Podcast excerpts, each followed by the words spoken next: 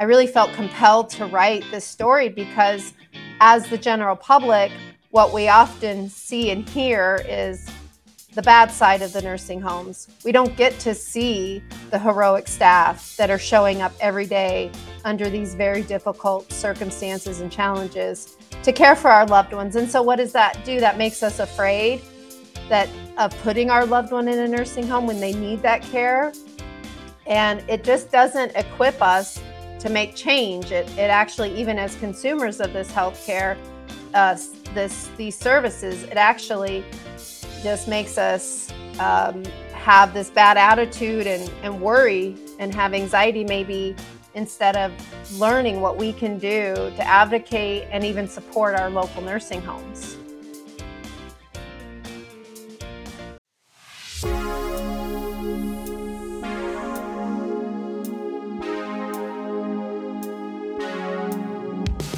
Welcome to the Nursing Home Podcast, your go to source for professional insights in the long term care industry. Hear from leaders and experts as they share current and practical insights to help make the most of your day. I'm a long term care financial specialist. What that means is I help people plan for the inevitable. Mm-hmm. Nobody wants to think about getting old, but it's possible that someday we might need a little bit of care. Here's your host, nursing home administrator turned podcaster, Shmuel Septimus. Welcome to another live recording of the Nursing Home Podcast, a podcast which you've become accustomed to getting a different intro every single time. But additionally, uh, the place where you look for real information about the nursing home industry to know what, what's really going on, the things that you cannot Google. In today's episode, we are going to carefully discuss the concept of some of the challenges specifically related, I think, to infection control, but maybe not limited to that, um, uh, that exist right now in the nursing home industry. To do that, uh, we have, I'm introducing today to the podcast, uh, Dr. Buffy Lloyd Krejci, who is helping, actively pr- helping prevent infections in nursing homes, is author of the book called Broken, how the global pan- pandemic uncovered a nursing home system in need of repair and the heroic staff fighting for change. Dr. Buffy, welcome to the Nursing Home Podcast. Thank you so much for having me. Glad to be here and have this great topic of discussion. Yeah, we are very glad to have you here as well. Um, I, before we jump in, if you don't mind sharing with our listeners a little bit of your background and how you got to doing what you're doing right now. Yeah, well, I'll just say I've been in healthcare for over 30 years in different capacities, and um, most specifically in the last 10 years in epidemiology. I've been studying over 10 years, actually, epidemiology and infection prevention and control. And really, since 2016, really a targeted focus and mission to supporting nursing homes, implement evidence based practices um, to reduce infections, keep healthcare workers safe, keep residents safe. So that's um, my mission and drive is is really reducing infections in the nursing homes. Amazing, amazing. Um, this is definitely always a challenge when you take a, a, lot of people who have you know somewhat compromised immune systems and other uh, conditions in a in a fragile state, and you put them together, and lots of people coming in and out, going to the hospital, picking up some infections and sharing it with their friends and then going back out and continuing that cycle. Um, but let, us focusing specifically on COVID. Mm-hmm. What has your journey been like? I know that you've been in and out of facilities. What what was I guess in what professional capacity, and then we'll discuss maybe some of your discoveries.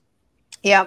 So I I really dove in uh, going into on the front line supporting nursing homes in June of 2020. I worked with the Doctors Without Borders first ever US based mission. They're a humanitarian organization that have been around for over 50 years and they had never been in the never had a mission in the United States. So um, they came into the United States. They chose nursing homes amongst some other areas in Detroit, Michigan, and I was hired as their infection control manager. We would go into nursing homes uh, in the Detroit region, those that had COVID, we'd go in and work with their staff, identifying gaps in infection control and how we could rapidly help them help them um, implement best practices right away to help prevent the spread of infections. I then went on to they had a second mission in Houston, Texas.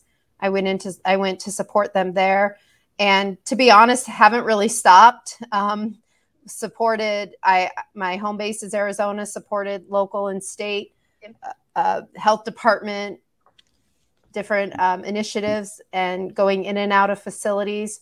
All in all, I was in hundreds of facilities across the country supporting nursing homes with COVID that had COVID to help um, reduce the spread rapidly as rapidly as we could once it got in, and then also provide uh, tools for them to try to to keep it out as much as possible. Um, so really, been active and involved in in the mitigation and the strategy to um, contain this virus. Fascinating. So this is not an armchair analysis of the nursing homes or COVID or anything like that. This is you don't get more boots on the ground uh, than this. And you've been there. You've watched COVID come in. You've been involved in managing it, trying to make sure it doesn't come back in or it doesn't go to other places. You know, minimize the effect and all of that. And that itself is could be a whole separate conversation. But let's we've spoken on quite a bit about COVID, uh, you know, in, in this platform. But let's focus uh, maybe more specifically. What what are some of the things? Uh, I guess the gaping holes in systems and other things that you've noticed that are broken um, yeah. in the nursing home space. And I will say that neither of us are here to bash or hurt. Um, nope. I'm only saying neither of us because you told me beforehand. uh, um, um, you know, nursing homes, nursing home operators, we understand the struggles. The point is to point out some of the areas where some of the weaknesses, and then hopefully um, maybe even discuss the sequel to Broken. Yeah, no, I'm definitely an advocate. My my passion is to help the nursing homes, to help the workers. So many of the things that I've seen and experience every day when I talk to nursing home operators and work with the staff is they want to do the right thing. They they want to deliver good care. It's just they're often they're often limited based on on funding based on lack of staffing. I mean there's there's a whole range of challenges that prevent our nursing homes to truly be successful. And i'll just say i never plan on writing a book. I was pretty busy so that was not really what i needed to do. Um, but i really felt compelled because out of the hundreds of facilities that i was in across the country I I kept hearing the same story over and over again.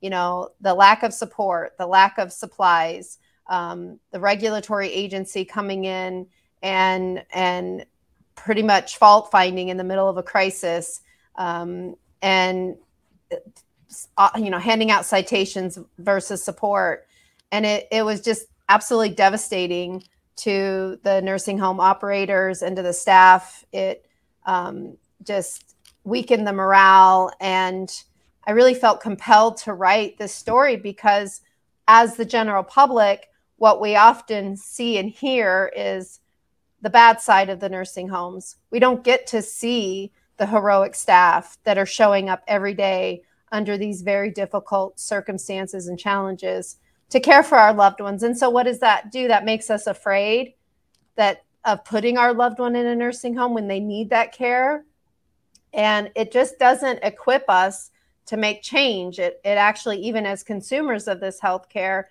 uh, this these services it actually just makes us um, have this bad attitude and, and worry and have anxiety maybe instead of learning what we can do to advocate and even support our local nursing homes. Well so that was very well said and i will say that i couldn't agree with you more um, a big push for starting this podcast is because I've I've seen together with everybody else the devastation that the the media does to nursing homes, and sometimes has very practical effects. There there are nursing homes that have been forced to close down, and yes. and uh, for really for no real reason. You know, taking a a report from the Department of Public Health. I'll, I'll name that regulatory body uh, Department of Public Health, and um, and sensationalizing it and making it a big story and something that, first of all, you know, one of the the the, the heaviest uh, regulations and strictest regulations from any industry. Right. You know, it's very, very heavy, heavily regulated. And unfortunately, like you mentioned before, you humbly mentioned that you've been to hundreds of facilities across the country. So um, if, you, if you're not credentialed to give a, an opinion, than who is? Uh, and and you know, I know personally of cases like this, and you shared the same thing, uh, where there's a COVID outbreak. So instead of receiving, you know, the type of support that maybe Doctors Without Borders is and other organizations may be providing, you're literally having surveyors walking up and down between sick patients looking for citations and pointing out the obvious. Hey, there's no staff here. We know that. People are petrified to come in here. Every single person who's in here right now, we're literally putting our, our lives at risk for other people. Like these are from the best human beings on the planet. Mm-hmm. And instead of being, you know, heralded as heroes for coming in and doing everyone else is at home, you know, bunkered up, worried about toilet paper, they're here hands-on caring for the people who cannot care for themselves. And instead of, you know, um, inst- instead of recognizing that or at least allowing it to happen, you know, literally getting in the way and you know showing hey you don't have enough staff you know really? Would you like to care for this patient? Do you right. have someone that you can send? You know are you going to you know do you have supplies that you can bring? So that is it's just it's so frustrating. Um yeah i know i've said this on in the, you know on the podcast in the past but you know initially when i started as an administrator i naively wanted to believe that we're all on the same side of of the table and the caregivers and the regulators. And sometimes that's true. And that, definitely is sometimes true. And I'm not saying that all regulators are bad, but as a whole, it's, I guess, it's, it's broken. I mean, like really, really broken. And I think everybody can agree that it's important to have people driving on the highway and it's important to have people enforcing that the rules, to have rules, and someone has to enforce that they're followed. Who does what? Everyone will go to where they naturally gravitate and that that applies to nursing homes as it does to fast food chains and nuclear power plants and hospitals and hotels and anything else that should maybe not hotels but that should be regulated. Um, but it should be in a supportive way. It shouldn't you know the, the way that it's done like that's such an obvious blatant um, deviation from a mission if there is one. Why use handing out citations? There was a call. All right i'm going to let you talk in a minute. You just got me worked up a little bit. I love it. I mean this is there, there, was a call with a bunch of operators of a certain state, which will remain nameless for now. But I know people were on that call with the governor of the state during COVID, when many of them had outbreaks in their buildings, discussing the new staffing regulations that were going into place. And everyone's just like listening and you know hanging their head and like, okay, so a new set of citations is going to come out, and there may or may not be you know uh, financial penalties. Um, but then someone had the guts to speak up. You know, Mr. Governor, where do you expect us to get these people from? You know, we have COVID in our building. People don't want to work here. They're risking their lives. We don't. We can't tell them that they're going to be safe. Administrators died. DONs died. Nurses died. CNAs died from COVID right. that they got from their patients. These are facts. Everybody knows that, and it's definitely it's it's a big risk. Yes, of course, with proper infection control, prevention, all that, um, you know, they can mitigate the risks.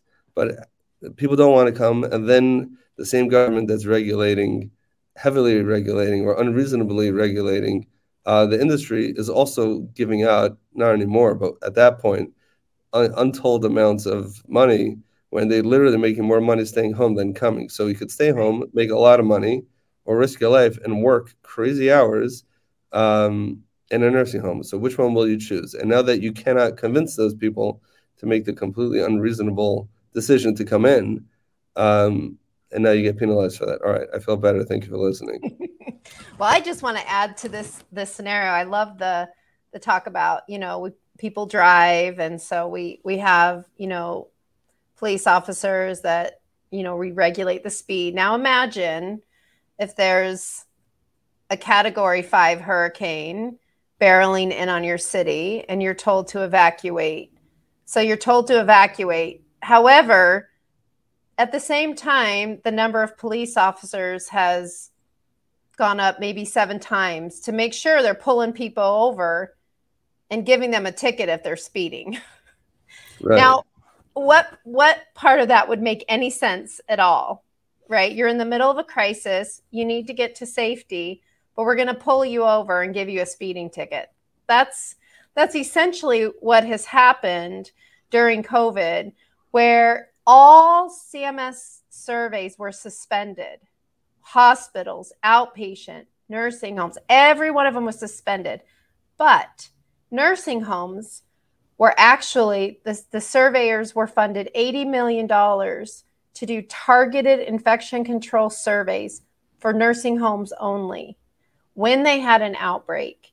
So, just as you described, during their darkest hour, when they have no PPE, half their staff have quit or they're sick, state surveyors walk in the door not to help, not to say, let us help you, but to literally stay on site for days, watching every single thing your staff do and citing them for any mistake. Citing two nurses, citing them for not disinfecting a pen when they're sharing it between nurses.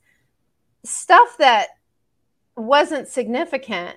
And when you have $80 million that is towards a process, how are you going to prove that you're actually using those dollars appropriately? Well, the more citations you have, this shows you're doing your job. And that's literally that's what the expectation was. I, I talk in my book, I have several examples in my book that describe the devastating effects of this process for the nursing homes when they were doing everything they could to keep our residents alive, to provide care. And from the very beginning, this was the this was the federal response for our nursing homes. From the very first outbreak in Washington, this is what this is really what set the stage. So not only were we underprepared, the whole nation was underprepared. Every healthcare setting was underprepared. Long-term care, I would say, was even more unprepared because our infection control practices weren't quite as robust as what we have in hospitals and other healthcare settings. It was very difficult to get PPE if we weren't part of a large hospital system. And so we really were kind of pushed, and then we were, were required to take patients with COVID, whether we wanted to or not. We were forced to. And so, whether we were prepared or not, whether we had the staff or not, we were forced to. And then we had a survey process that came in and pretty much pounced on us more. This this truly was the greatest pain that I experienced and heard from operators and staff all over the country. It wasn't so much COVID because you know in long-term care we rally. We we we we are scrappy. We make do. We get things done. Um, but it was the survey process. At a time when the guidance and recommendations were changing sometimes daily twice a day. And they were no longer recommendations they were law. And if we didn't follow every word to the way it was written we were cited. I mean, I, I helped facilities across the country, IDR, the, the fight fight the the state surveys, and, and they were they would quote us word for word what the CD said, even CDC said, even if it had been different two weeks prior, even if it had been different five days prior, they they would write their citation based on on on what the new guidance was. It, it was just impossible. It was uh, impossible to keep up. And it, it just wasn't it just was it's so inappropriate and harmful. And i don't know about you. You know we've always had turnover in long-term care. That's no surprise. But now i'm seeing people that have been in it for their whole career administrators DONs executive you know people that have really given their life to this work they're leaving because they're like uh, this is it's, it's too much. We want to do a good job but we're in a straitjacket and can't. So my plea to the public, to this to the government is help us help us do the right thing instead of constantly punishing us and expecting us to do to deliver quality care when we're constantly getting knocked down. Very well said. Uh, we could definitely hear uh, the passion and the pain, um, which is not just for you, uh, but which is for for all, you know all the other facilities that you visited and the ones that you haven't. Right. Um, I, I would add to it that I, I don't think that there's cruelty uh, that's intended with with some of this supervision. It comes from a react a, a, a, reaction to public opinion, which is generated and sensationalized in the media. So when there's a strong public pressure that and it's per, it's perceived that nursing homes are killing people during COVID, right? That's that's the narrative that's being regurgitated uh, over and over and over in the media, and you know nursing homes became the the center of attention in the beginning, right? Right, the, uh, that's how sure. it came to the country, right? Sure. Um, initially, so now it's like, oh my gosh, government, you have to protect our, you know, our our delicate and fragile seniors. What are you going to do? So there's money. Now, what do you do with the money? So now that's I probably you know where forget the nursing home system. That's where the government system is broken, where instead of taking that money and channeling it towards PPE, right. nursing nursing homes didn't even have money. No. even if they, even if they had access to it, but right. the prices were insane at that point. Um, so instead of providing them money for staffing, providing and I wouldn't again I, we're painting with broad strokes here. That there have been funds that that definitely were available, and the government did give out COVID payments. Maybe too little, too late. Um, I don't know if it's too little, but maybe too late, um, and not at the right times. But it's really and government is not government. You know, there's many. You know, we're oversimplifying it this here. Um, right. Um, but the point is, it doesn't change uh, what what happens boots on the ground. And truth is, before COVID, it wasn't as pronounced, but that system was broken uh, before COVID as well. Uh, the regulatory, the regulations. Uh, what other industry do you have it that they can be daily writing new rules and new laws? You're immediately responsible for it, um, and literally to you know to the letter, literally to the letter. And if anything has changed even slightly, you know you're going to be held completely, completely liable, completely ignoring the overall goal, which is you know to provide a dignified existence and um, you know in this type of care setting, which is so like you said before, which is so necessary. Um, there's just so. And I'm not. So I'm not against regulations. I mean, we we do need regulations in this healthcare setting. We need responsible regulations, and instead, what's really kind of happened is you know you have one bad facility or one bad incident happen and then the whole in in response to that we throw tons of more regulations at the industry. And it's it's crippling now because the burden is so so great. Um, it's impossible really uh, to to operate under. 100% i mean I, I would want to take a pause here just to focus on a comment that i think you can see on the screen now as well uh, that taking all relevant precautions is always important. So, showing up as LinkedIn user, I've worked I've worked directly with COVID nineteen patients throughout these last years. Most of my colleagues have not been affected. I felt I had a higher chance of getting infected outside the hospital, which comes from that type of um, can-do attitude, like you said, which exists so much in long-term care. Um, but I agree, taking care of COVID nineteen patients does take a toll even on the best of us, which is which is true. And like you mentioned before, so many people are have and are unfortunately leaving uh, the industry because you know they just said enough is enough. We care about it, but you know we we care about ourselves as well. But let let's move on the conversation, if you don't mind, to within the nursing home itself. What other systems within the nursing home um, were highlighted uh, through COVID? And I would definitely want to get to maybe some possible things that anyone, whether it's administrator or director of nurses or even infection control specialist, which became a very important role, uh, even more important role in many facilities. You know, uh, you know some of the things that they may be able to do. Yeah, I mean, so, you know, before COVID, I very much was an advocate in implementing evidence based practices, infection prevention practices, in our long-term care facilities. We were, we were starting to get there very slowly before COVID, and then we were just kind of thrown in the deep end, like ready or not, here you are, right? I mean, mm-hmm. November of 2019, the federal rule was to have a part-time infection preventionist on staff. But what I want to say about that is we need that role, but unfortunately, because of our staffing shortages, that that infection preventionist cannot typically only do infection prevention, right? They have to the, the DSD um, or the the um, MDS coordinator or the ADON or the director of nurses. You know, it's very rare they get to devote that time. And what I see is they they're very very green so many infection preventionists they're one day they walk into work and they're assigned the infection prevention role because they need to have that designated role and so even before covid and during covid and long after we need training we need education. So one of the things that my company does is we do boots on the ground still. We're going into dozens of facilities every month. We're working on with a with a, as a collaborative partner as a mentor a coach. We work with the infection preventionist and we support them. We celebrate what they're doing well because we all need to be celebrated.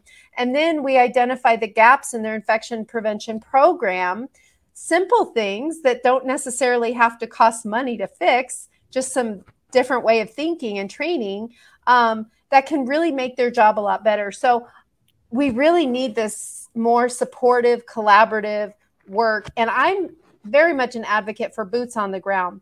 A lot of our public health support comes remotely because it's more cost effective. I totally get that. Um, but we need support in the buildings. Our staff need us, the nursing homes need us. And again, not the only people coming in the building are typically the surveyors. Um, we do have through the Department of Health, we do have the CDC's division, the HAI, the Healthcare Associated Infection Epidemiologists. They'll sometimes they'll they'll come on site and do like an ICAR. I know some states are very they're much more robust about that, which is awesome, um, and we need more of that. So I would say that that support, that education and training. Our our nursing homes are hungry for that. They want that. Our staff want that um, and we we just we need to be able to provide that more yeah i would just like caution i mean you know this but if that support is coming from the government they're going to be very reluctant and probably not as receptive if they're coming in as an official member of department of public health or an associated government body because there's a big lack of trust uh, sure, between, 100%. Between like, oh, we're coming from the Department of Public Health. We're not giving out any citations. We're just coming to help. Um, yeah. Mm-hmm.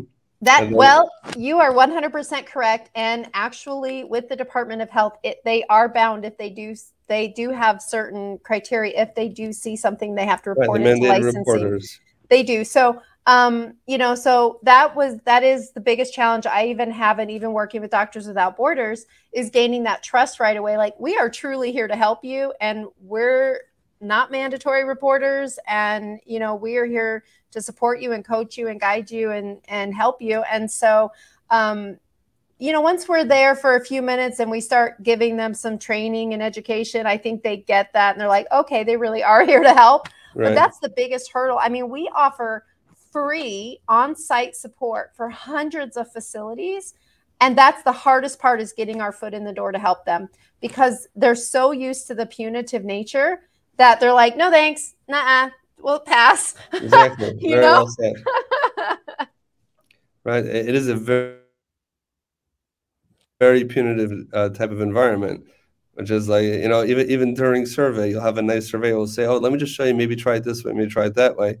Um, going back to the highway example, it's like a nice cop saying, "Oh, here, just pull up like this. Oh, you jumped the stop sign. Oh, you just told me to. What? You still jumped the stop sign doesn't say in the regulation if a cop tells you to do it that you're off the hook, right? right? So, and that's kind of what people come to expect.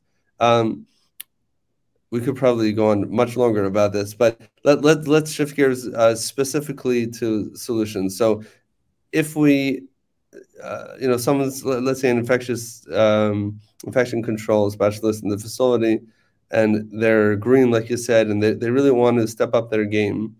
Um, so you spoke a little bit what we can do for that. But let, us let, uh, let, let's shift from there to staffing. What have you seen from staffing levels, and what do you think is something that maybe facilities can do right now to address that problem? Well, first and foremost, um, facilities any actually person watching this this podcast today or anytime um, they can reach out to their state uh, representative their um, their congressman or woman. They can reach out to their senators. The TNA program, the temporary nursing assistant program, actually went away June 6th, which was three days ago. And that program actually was instrumental in helping us get people in the building and to have a pathway towards uh, becoming a certified nursing assistant. And right now, that's so critical because, you know, with inflation and the rates high everywhere, people need work now so if it's going to take them three months to go through a CNA training program without pay, they're going to go get a job somewhere else. Versus this TNA program, they can start work immediately in the facilities, and then the facility can train them up and go through it to where then they can become a certified nursing assistant. So we need that pathway, and we've been told by CMS it's going to take an act of Congress to bring it back. So let's reach out to our representatives and tell them we need this um, especially with the staffing shortages that we have right now. This is a no brainer. And it's not requiring any funding from the government. The nursing homes pay for the training. Uh, it's it's been a tremendous support to getting staff in our buildings. Um, there's definitely calls right now for um, you know 24/7 nursing on site. Um, what I say about that is just like what you said earlier. If we if we don't have the staff to bring them in, you know, we can't mandate these these items until we have the staff that we that we can support to do the work so um, you know but in order to to be able to bring in the staffing we need to be able to have competitive wages um, there's also on the books and actually people have till tomorrow june 10th to write in um, the there's a proposed um, budget cut for a 3% from cms um, and you know we don't need budget cuts from Medicare. We need increases. So this budget cut, the, the proposal is that it happens in a year. And you know, the industry is like, no, we'll just expand it over three. We'll take the cut, but just don't make it all at once. So you know, you can write to your um, your your your legislators and ask them to to extend this and not. We we just can't take these financial hits right now as an industry. Uh, we need to pay our our our staff competitive wages, um, or we won't have staff and then we won't have an industry. And we need post acute care, like we need it. And I'll just say, you know, in my book, I talk about post acute care is not just for elderly. I mean, I talk about a 24 year old in my book that was in a car accident and needed six weeks in post acute. I talk about a mom that son was in a nursing home for 20 years. So we need to we need to care more and we need to we need to support this industry more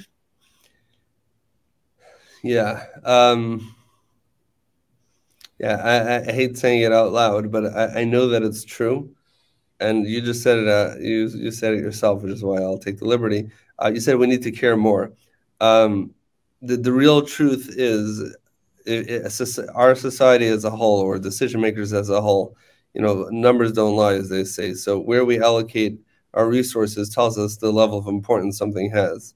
Um, by making cuts in such a vulnerable, barely surviving industry, um, it, unfortunately, is indicative of where the decision makers see this on, you know, on, on the general scheme of things. And it's unfortunate, but I think that that is the reality. And even even if, which I completely disagree on so many different levels, um, even if someone doesn't share the same uh, respect, fascination, um, really respect is the right word, and the dignity for our seniors. But like you, po- you pointed out, this is not other people.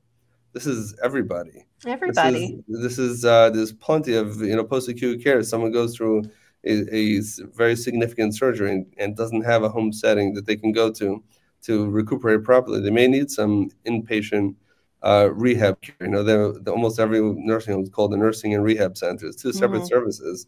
Right? There's a rehab service which has nothing to do with old people, um, and the fact that there are cuts coming down. Um, yeah, I don't like saying it so much. Uh, the the people who go into this, and by the way, people also say you, you see a guy pull up to a nursing home um, in a big fancy car, let's say, and owns ten nursing homes, twenty nursing homes whatever it is, and people like, whoa, he's driving such a fancy car, and and look, uh, you know, I'm still making twelve fifty an hour. You realize that this same businessman could have bought hotels, could have bought cryptocurrency, and could be did, and this is just a part of the portfolio.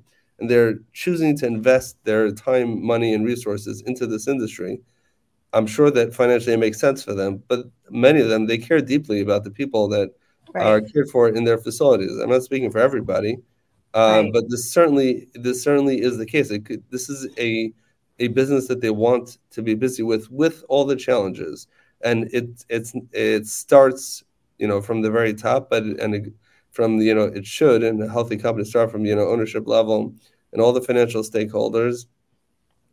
I'm not even saying down or up, but including you know the whether it's the CNAs, the housekeepers, whether it's the person fixing the oven in the kitchen, or wh- whoever it is. Um, you know, it, it just um, it comes from such a place, and it's important that that you know we realize you know who's who the you know on whatever level that they're on um, so, so solution based number one is the tna program which certainly helped um, solution wise is reaching out to our government officials which certainly is a first it's a step um, are do you, are you familiar with i'm not uh, are you familiar with a any maybe i am um, organized efforts to sway the government opinion in regards to TNA program. So I know they have all the associations. I'm just thinking here, you know, of, of all the different nursing home associations. So they do put pressure to try and change. Yeah, I mean, I was in DC on Monday and Tuesday on Capitol Hill with AHCA and NCAL, and there's you know, over it. 500 of us that were talking with our um, House representatives, senators, and you know, really advocate. That's why we have until tomorrow, basically. Uh, well, tomorrow is for the um, the Medicare cuts. We have that's kind of the the time period we have to to to write, you know, about that. Um, the the um, TNA program, you know, that just basically went away on the sixth. So, but yes, we we were in Washington, you know, advocating for change and.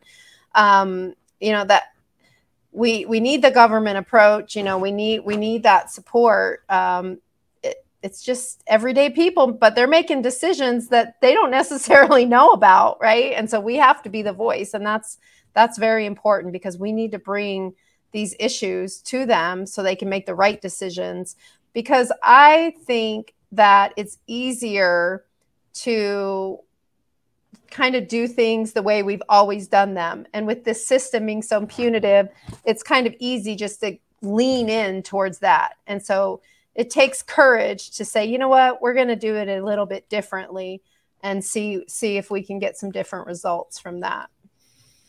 Amazing, amazing. Um, Dr. Buffy, it's been amazing having you on the Nursing Home podcast.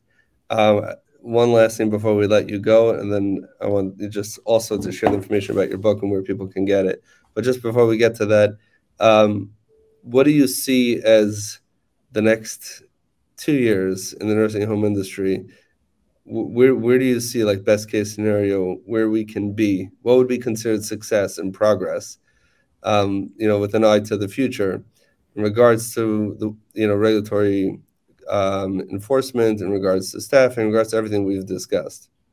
Well, for me, um, if we did nothing about changing the regulatory enforcement, let's just say that stayed the same.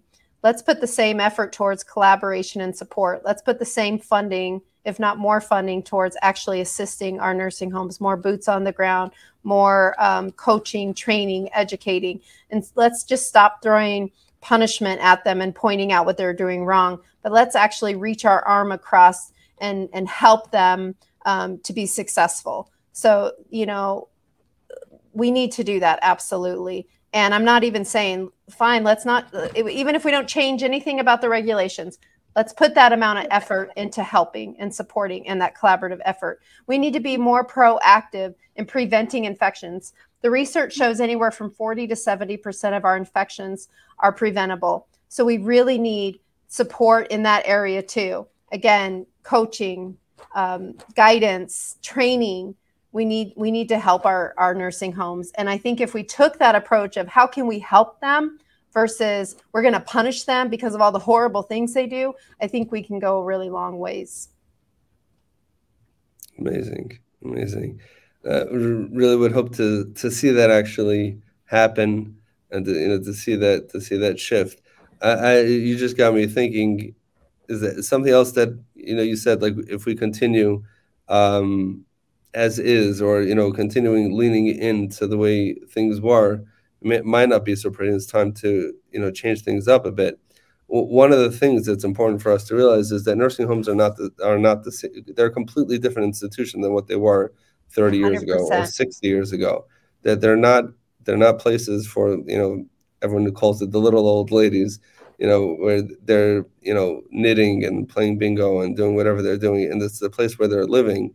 It's the community hospitals of yesterday. So the regular nothing has adjusted reimbursement is not adjusted the regulatory compliance is not adjusted for that you know the hospital regulations is less it's right. less punitive it's less sure. and over there we're talking you know the deaths happen there all the time. And you know, are those preventable? Maybe. I mean, that that's all in this sure. claim to be an expert in. But there's no reason why they should have less regulation. Right. But that, that is the way that it is. Um, if somebody wants, so so your book is out, broken. Yes. As you mentioned in the beginning of the podcast. Um, so uh, give us the blurb about your book and where is if someone can pick up a yeah. copy.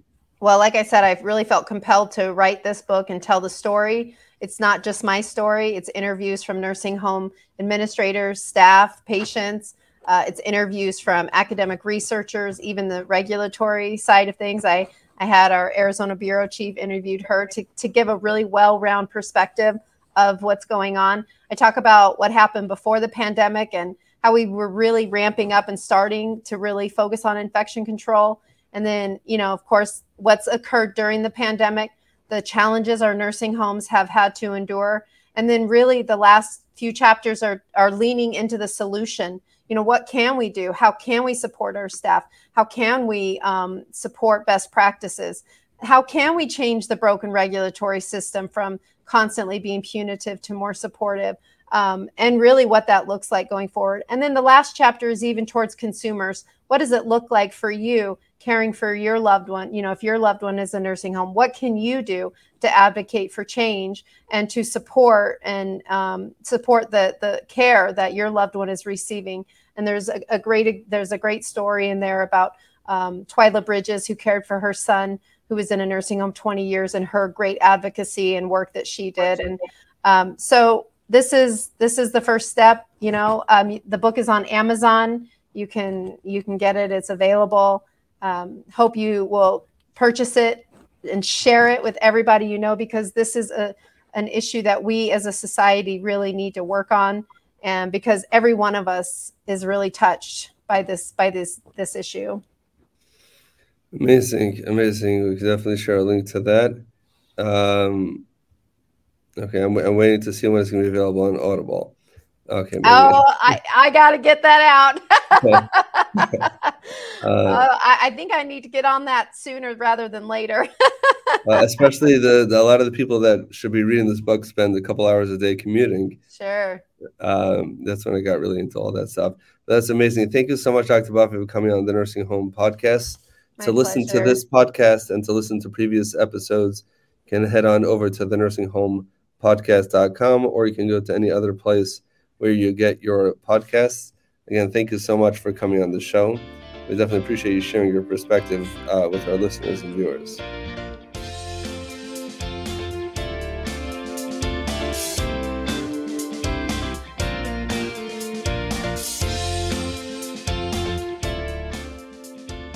Now that you've enjoyed this episode of the Nursing Home Podcast, I'd really appreciate if you'd rate this podcast and let everyone else know what an amazing resource this is for those wanting to learn anything and everything about the nursing home industry. So head on over to ratethispodcast.com slash nursing home. Again, ratethispodcast.com slash nursing home. Leave me a review and let the world know what an amazing show this truly is. Thank you so much for listening and make sure to stay tuned and subscribe so you don't miss any other episodes.